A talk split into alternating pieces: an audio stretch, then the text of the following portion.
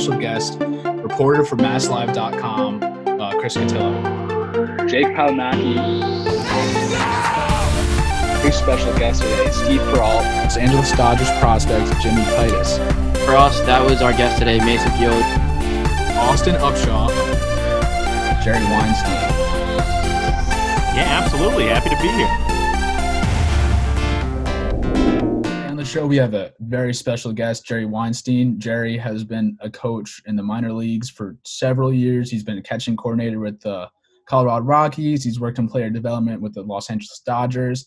He's an extremely helpful social media personality um, and just an overall great guy, great coach. So we got an interview with him right now. I hope know you're going to enjoy it. So let's get right into it. Welcome back to another episode of Behind the Dirt Sports. I'm Ben Bellotti, and I'm here with a very special guest today, Jerry Weinstein. Uh, Jerry is a coach in the minor leagues right now. He's been with the Colorado Rockies as catching coordinator, as well as an extensive college coaching resume where he spent uh, over 20 years at Sacramento Community College, and he's in multiple college Hall of Fames. He's coached in the World Baseball Classic, the Olympics, and just a super impressive resume and regarded as one of the best catching minds and coaching minds in all of baseball. So, Jerry, thanks so much for doing this. How are you? I'm well. How are you, Ben? I'm good. Thanks for asking. So, first of all, I mean, when I was reading your bio, I knew a little bit about you before I attended um, CatcherCon, the first ever one. You were one of the big panel speakers, so I knew a little bit about you there, and obviously follow you on social media and everything. Um, but when I was reading your bio, the things that jumped out at me first, aside from you know the extensive college coaching career that's super impressive, a super impressive record, was the World Baseball Classic and Olympics. That that just popped right into my head. I want to know what was that both those experiences like, and if you could pick which one, which atmosphere do you prefer? Well, they were both.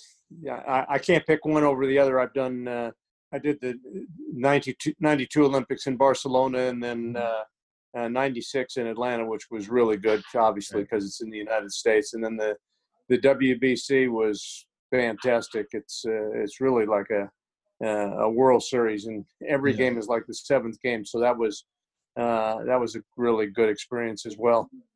Yeah, I can only imagine. I mean, I'm having quite watched Olympic baseball. I'm not quite old enough to have remembered any of that, but um, I'm glad it's coming back. But World Baseball Classic is can't miss. I mean, with the atmosphere, all the games, no matter which team you watch. So, I mean, both of those just a huge honor to be a part of that. I'm sure. Um, the uh, the the level of competition in, in terms of mm-hmm. uh, buy-in is unbelievable. Players are really invested. And, you know, it's that nationalism thing, and uh, and uh, I think it's really really good when everybody is is is 100% in and yeah. and competing their their rear end off at all yeah. times and a very selfless uh, environment. Yeah, I'm sure. I mean, I have, we actually, I have a friend from high school and we've interviewed him on this program on Mason Fioli. He played for Team USA baseball, which not quite the same level, but I mean, from his experience with the investment and you know investing in your country and playing for your country, his was over the way over the top. So I can only imagine what it's like in those atmospheres, and that's just got to be something really cool. um, but uh, so then just moving on, you uh you have sent over 28 players into the MLB with over 200 of uh, 200 drafted from you know colleges you coached at.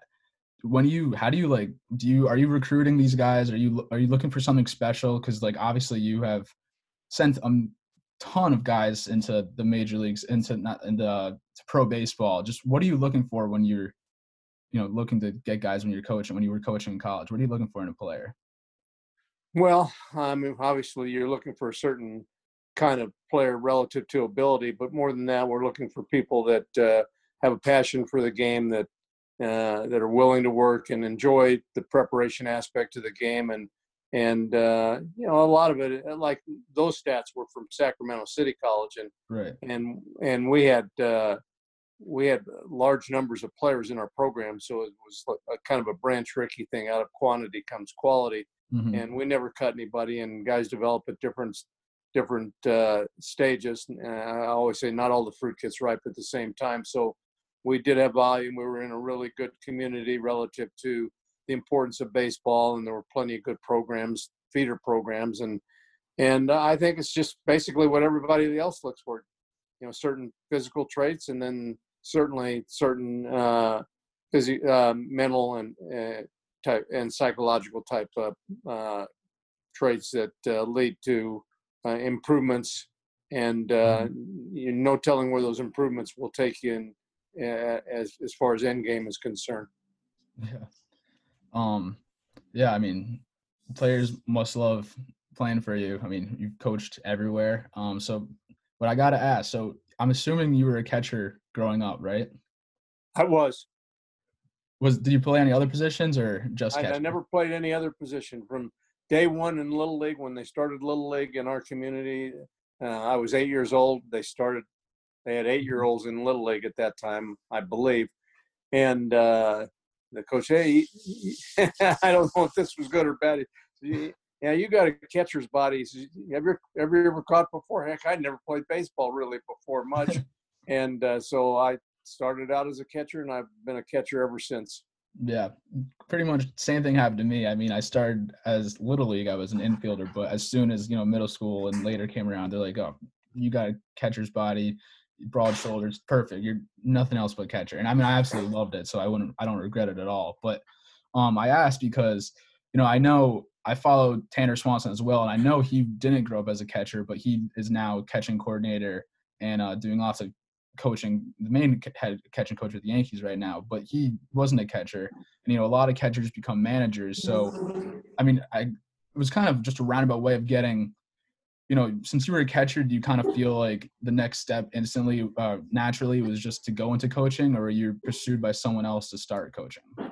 Well, my, my lack of ability led me toward coaching, and uh, uh, uh, you know, I, I've always I, I kind of had a teaching mentorship type mentality, and so uh, uh, and I and I had a passion for the game. But all, but I, I coached football as well in, in high school and, and college some, and I've I've always enjoyed that aspect of being an enabler and helping people achieve their goals and dreams and so on. Since I couldn't do it myself uh, as a player, but uh, certainly uh, the catching position is a is, it should be and is pretty much a cerebral position and it's one of leadership and i think that's what's most coaches have in their in their wheelhouse that they they, they are leaders and they are pretty cerebral Yeah, definitely. You're kind of like the field general when you're the catcher, and uh, I I always thought of it always as like you're almost like the pitcher. Obviously, they have the pitching coach and everything, but you're almost like the the pitcher's personal coach right in the moment during the game. That's kind of how I thought of it.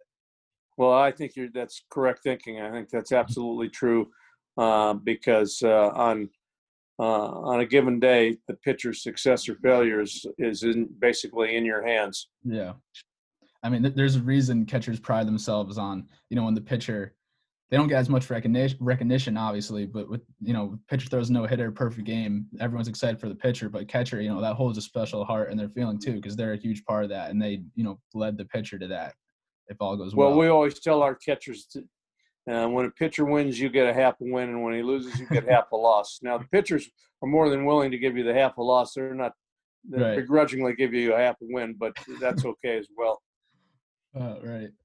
Um. So, like I said earlier, many you've had many coaching positions, both catching coordinator and manager. Do you have you preferred, you know, being a you know like the overall like manager and coach, or are you you like really honing in on the catching aspect and coaching catchers individually?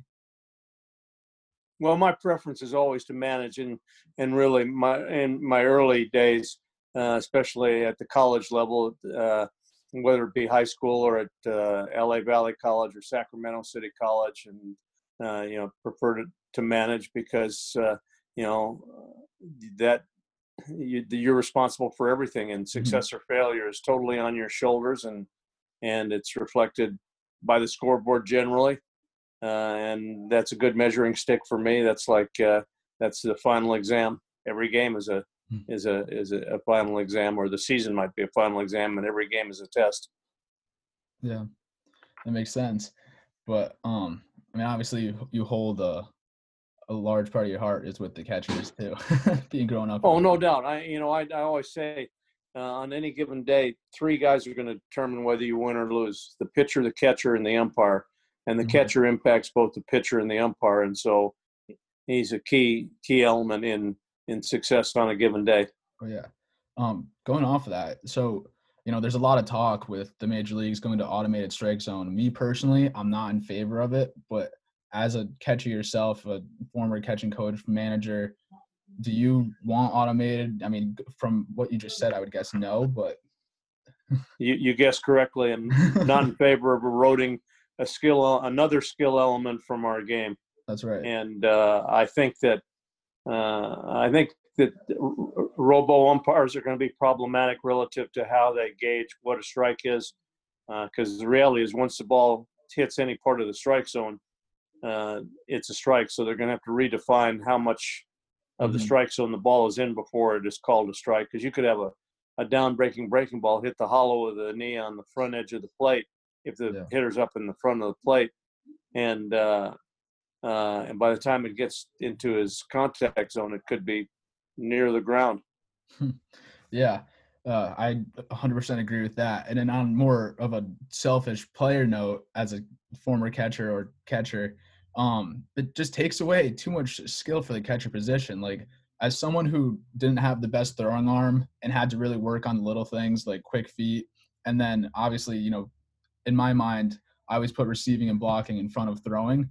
The whole receiving thing, you know, c- catchers won't even have to frame pitches anymore, which is one of my favorite parts of the game, or presenting pitches, however you want to phrase it. Just one of my favorite part of the game, and one of the craft that you know I can watch a MLB game and I see things that other people don't notice, be like the catcher turning their glove up or moving to the ball first, and that just I feel like that with the automated strike zone just gets taken away completely. I think to a certain element that that's that's going to be a, a truth, but I think that still catching the ball cleanly will impact how the pitcher feels about Hmm. the pitch that he's throwing. So I, I don't think you lose hundred percent of it, but you lose a, a good portion of the the subtle skill element that's uh, involved in receiving. Yeah, that makes sense. Um, how do you feel about what are your preferences on the one knee stance with catchers? Well, One I'm I'm in favor of the stance that's that gives them the best chance to to have success uh, uh, on the the element of the game that is the highest priority at the Mhm. time. So you know, I, I, I'm okay with one knee stance. I'm okay with multiple stances, uh, and I, I mean, ideally, you'd like to have one stance. And it's always been a traditional two point stance, and learn how to, uh, uh, uh, which is probably for a lot of people in their mind is the best blocking and uh, and receiving and blocking and throwing stance, Mhm. and then learn how to learn how to receive out of that stance. And the new philosophy is, hey, let's get into the best receiving stance and learn how to block and throw out of that stance. Uh, and then the third school is, hey, if blocking is a priority, get in your best blocking stance. Runner on Right. third base, two outs, two strikes, you're going to bury a breaking ball. Get in your best blocking stance. Now that may be a one knee stance. hmm And if throwing is a priority, get into the stance that gives you the best chance to throw.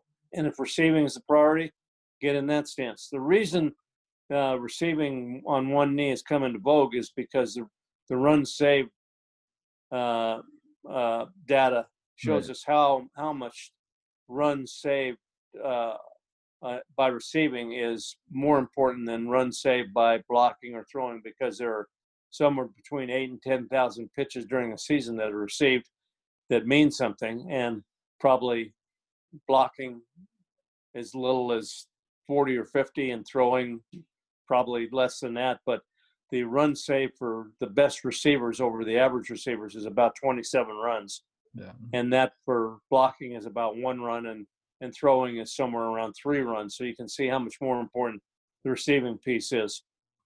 definitely um yeah i couldn't agree more but you know you you have to you have to think i'm sure you've been watching playoff baseball recently and you've seen you know mike uh, zunino and um austin nola there i i love the broadcast that was going on because they were giving all the love to those guys blocking the balls and saving runs saving runners from moving up in scoring position so i mean even though the defensive metrics show it's not as many runs saved, and that probably is true. I mean, you have to respect and look at it and be like, oh, that saved that could have saved a run right there, saved a guy from getting into scoring position. I still, you know, blocking still up there, and I'm sure you recognize that as well. No doubt. I, I really like Nola a lot. I thought uh, Higashioka did a tremendous job Mm. for the Yankees as well. You did. Yeah, definitely. Um, so going back into coaching, I know you've coached in the Cape Cod League, and I'm bringing this up because you know, as a as a show here's a program, we've had a lot of guys play either in the Cape or the the NECBL, and for them, they always say, you know, go. Obviously, it's so important to do for you know draft purposes or just um, growth purposes in general, but it's also just you know some of the most fun baseball that they've ever played. The atmosphere is like com- not completely different, but has you know summer ball has a different feel than college or any other um, season you're playing at. So for players, it kind of seems like for them it's like oh this is a loose season while we're here and taking it seriously, but we're gonna have a lot of fun. For for you as a coach, do you get that same you know sense that the atmosphere is very loose in summer ball, or for you is it strictly business is all the same?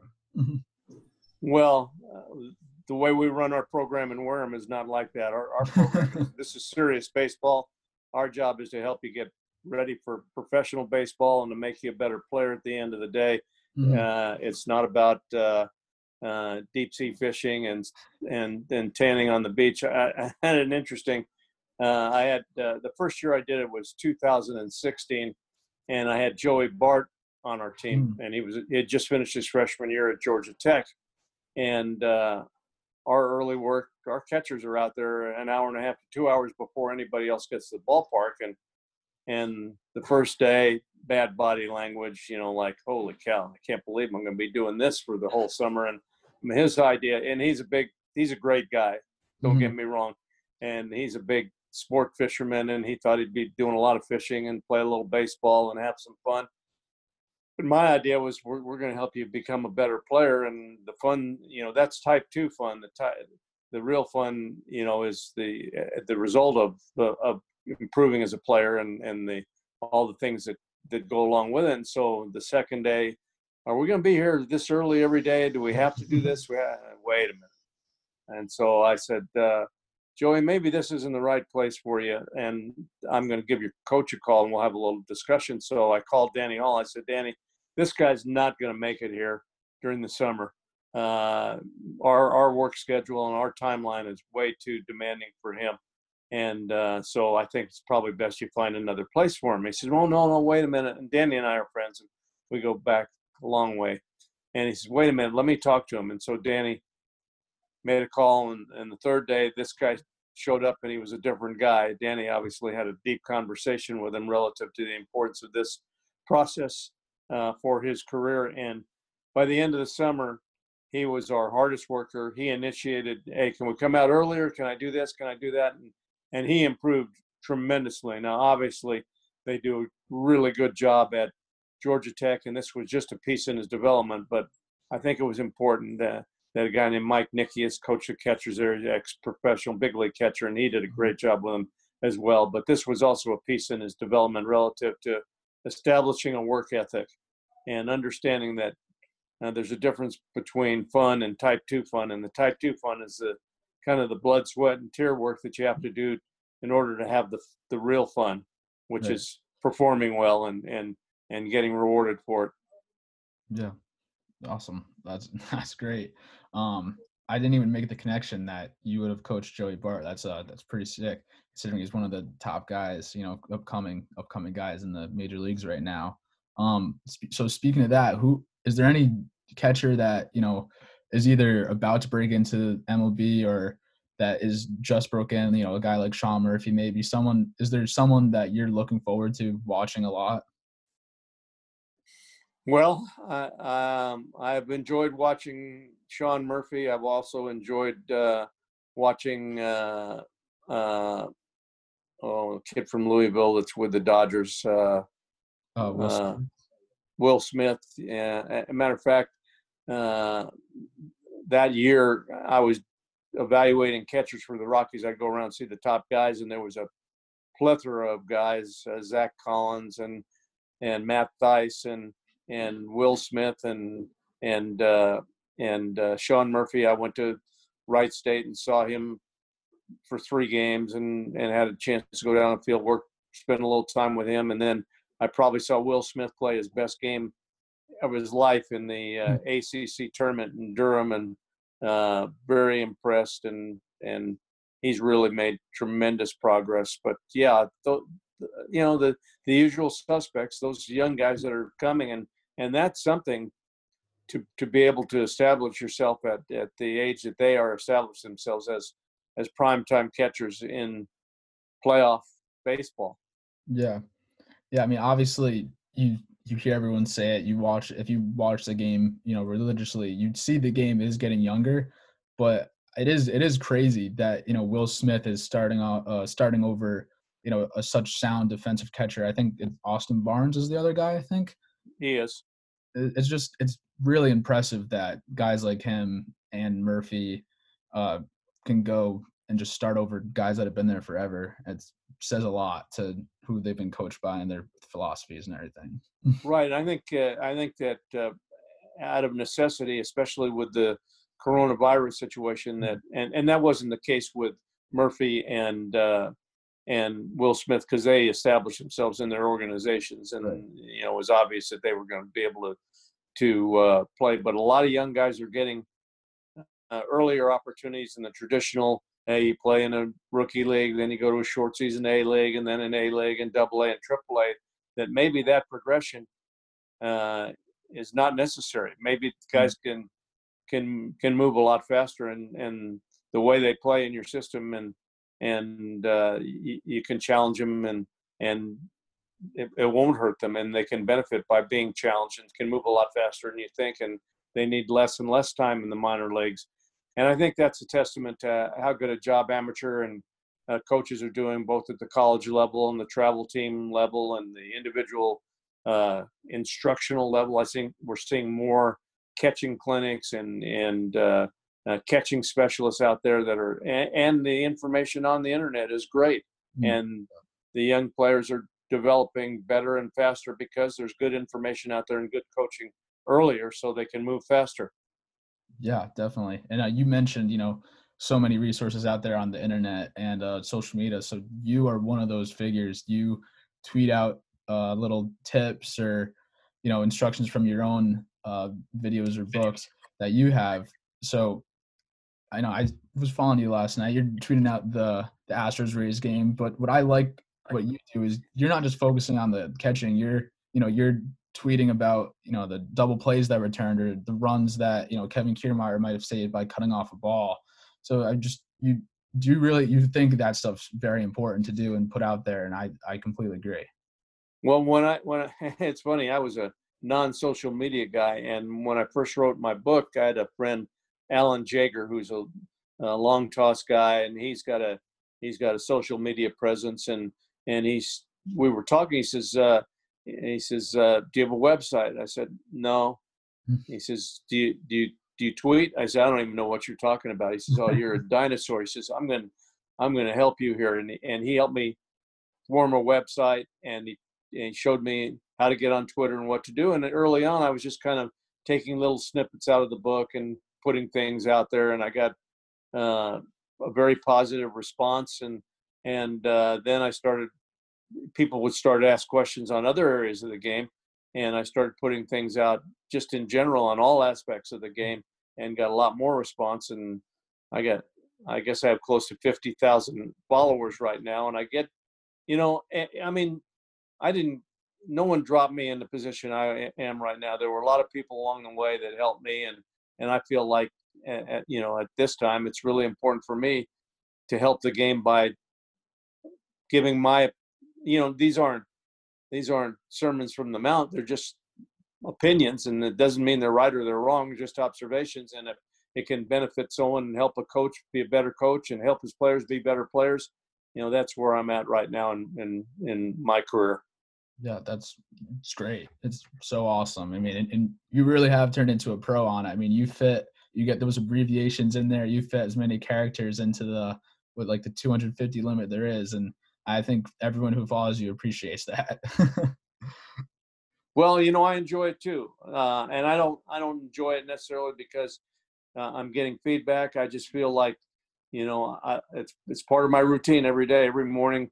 You know, I'll put something out there, or a couple things, and especially during the time when games are going on, like these last three months, and then of course the playoffs now, and things come up, and people are really dialed into baseball right now. That uh, I see things and put them out there, and and uh, I've gotten, you know, obviously, you know, some positives and and as far as feedback is concerned.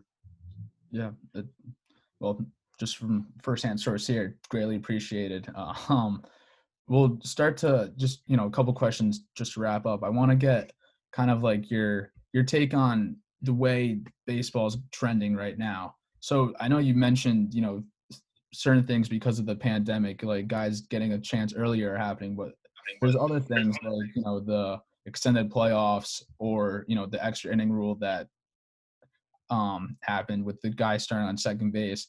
In terms of you know 16 teams making the playoffs and stuff like that how, what's your what's your opinion on that?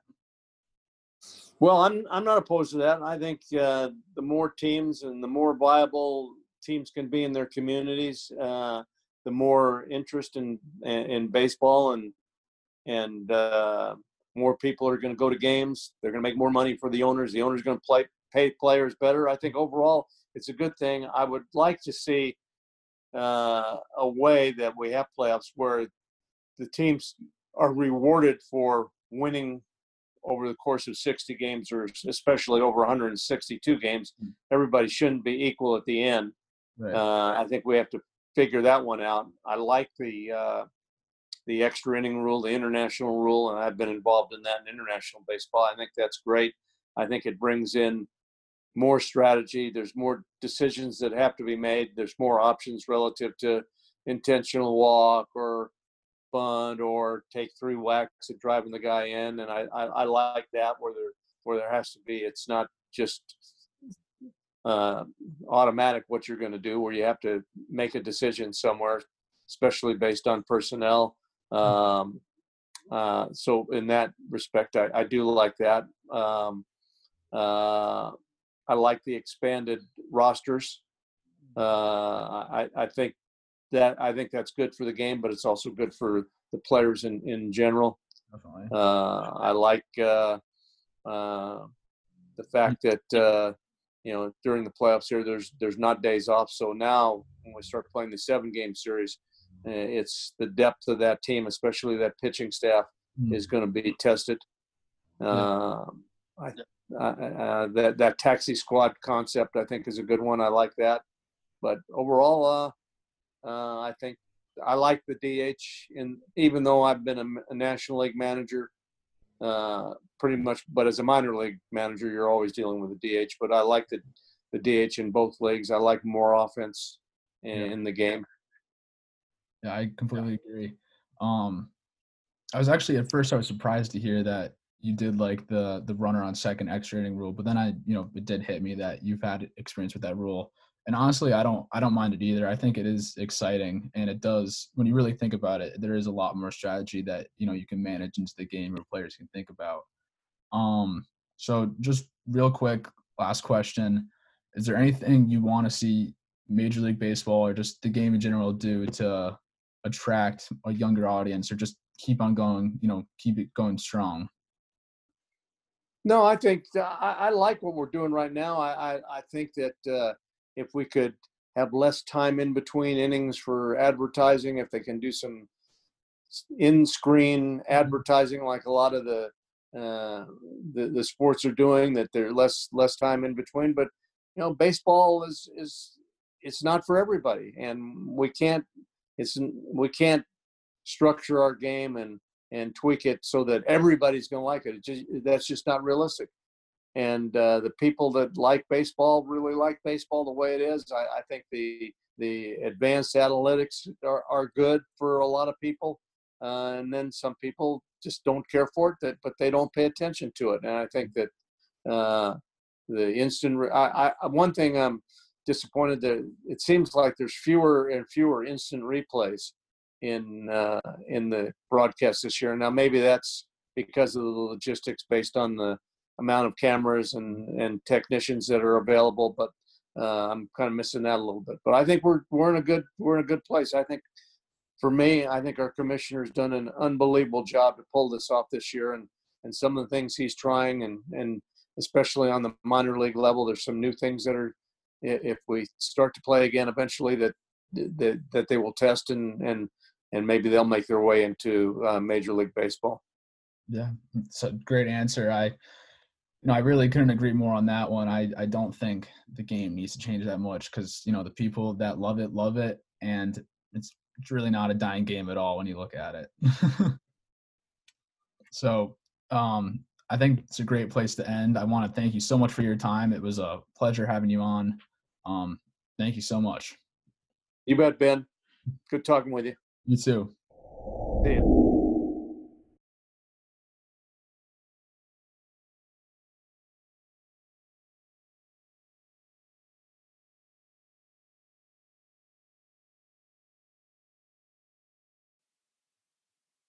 Are you gonna take me home tonight? Oh.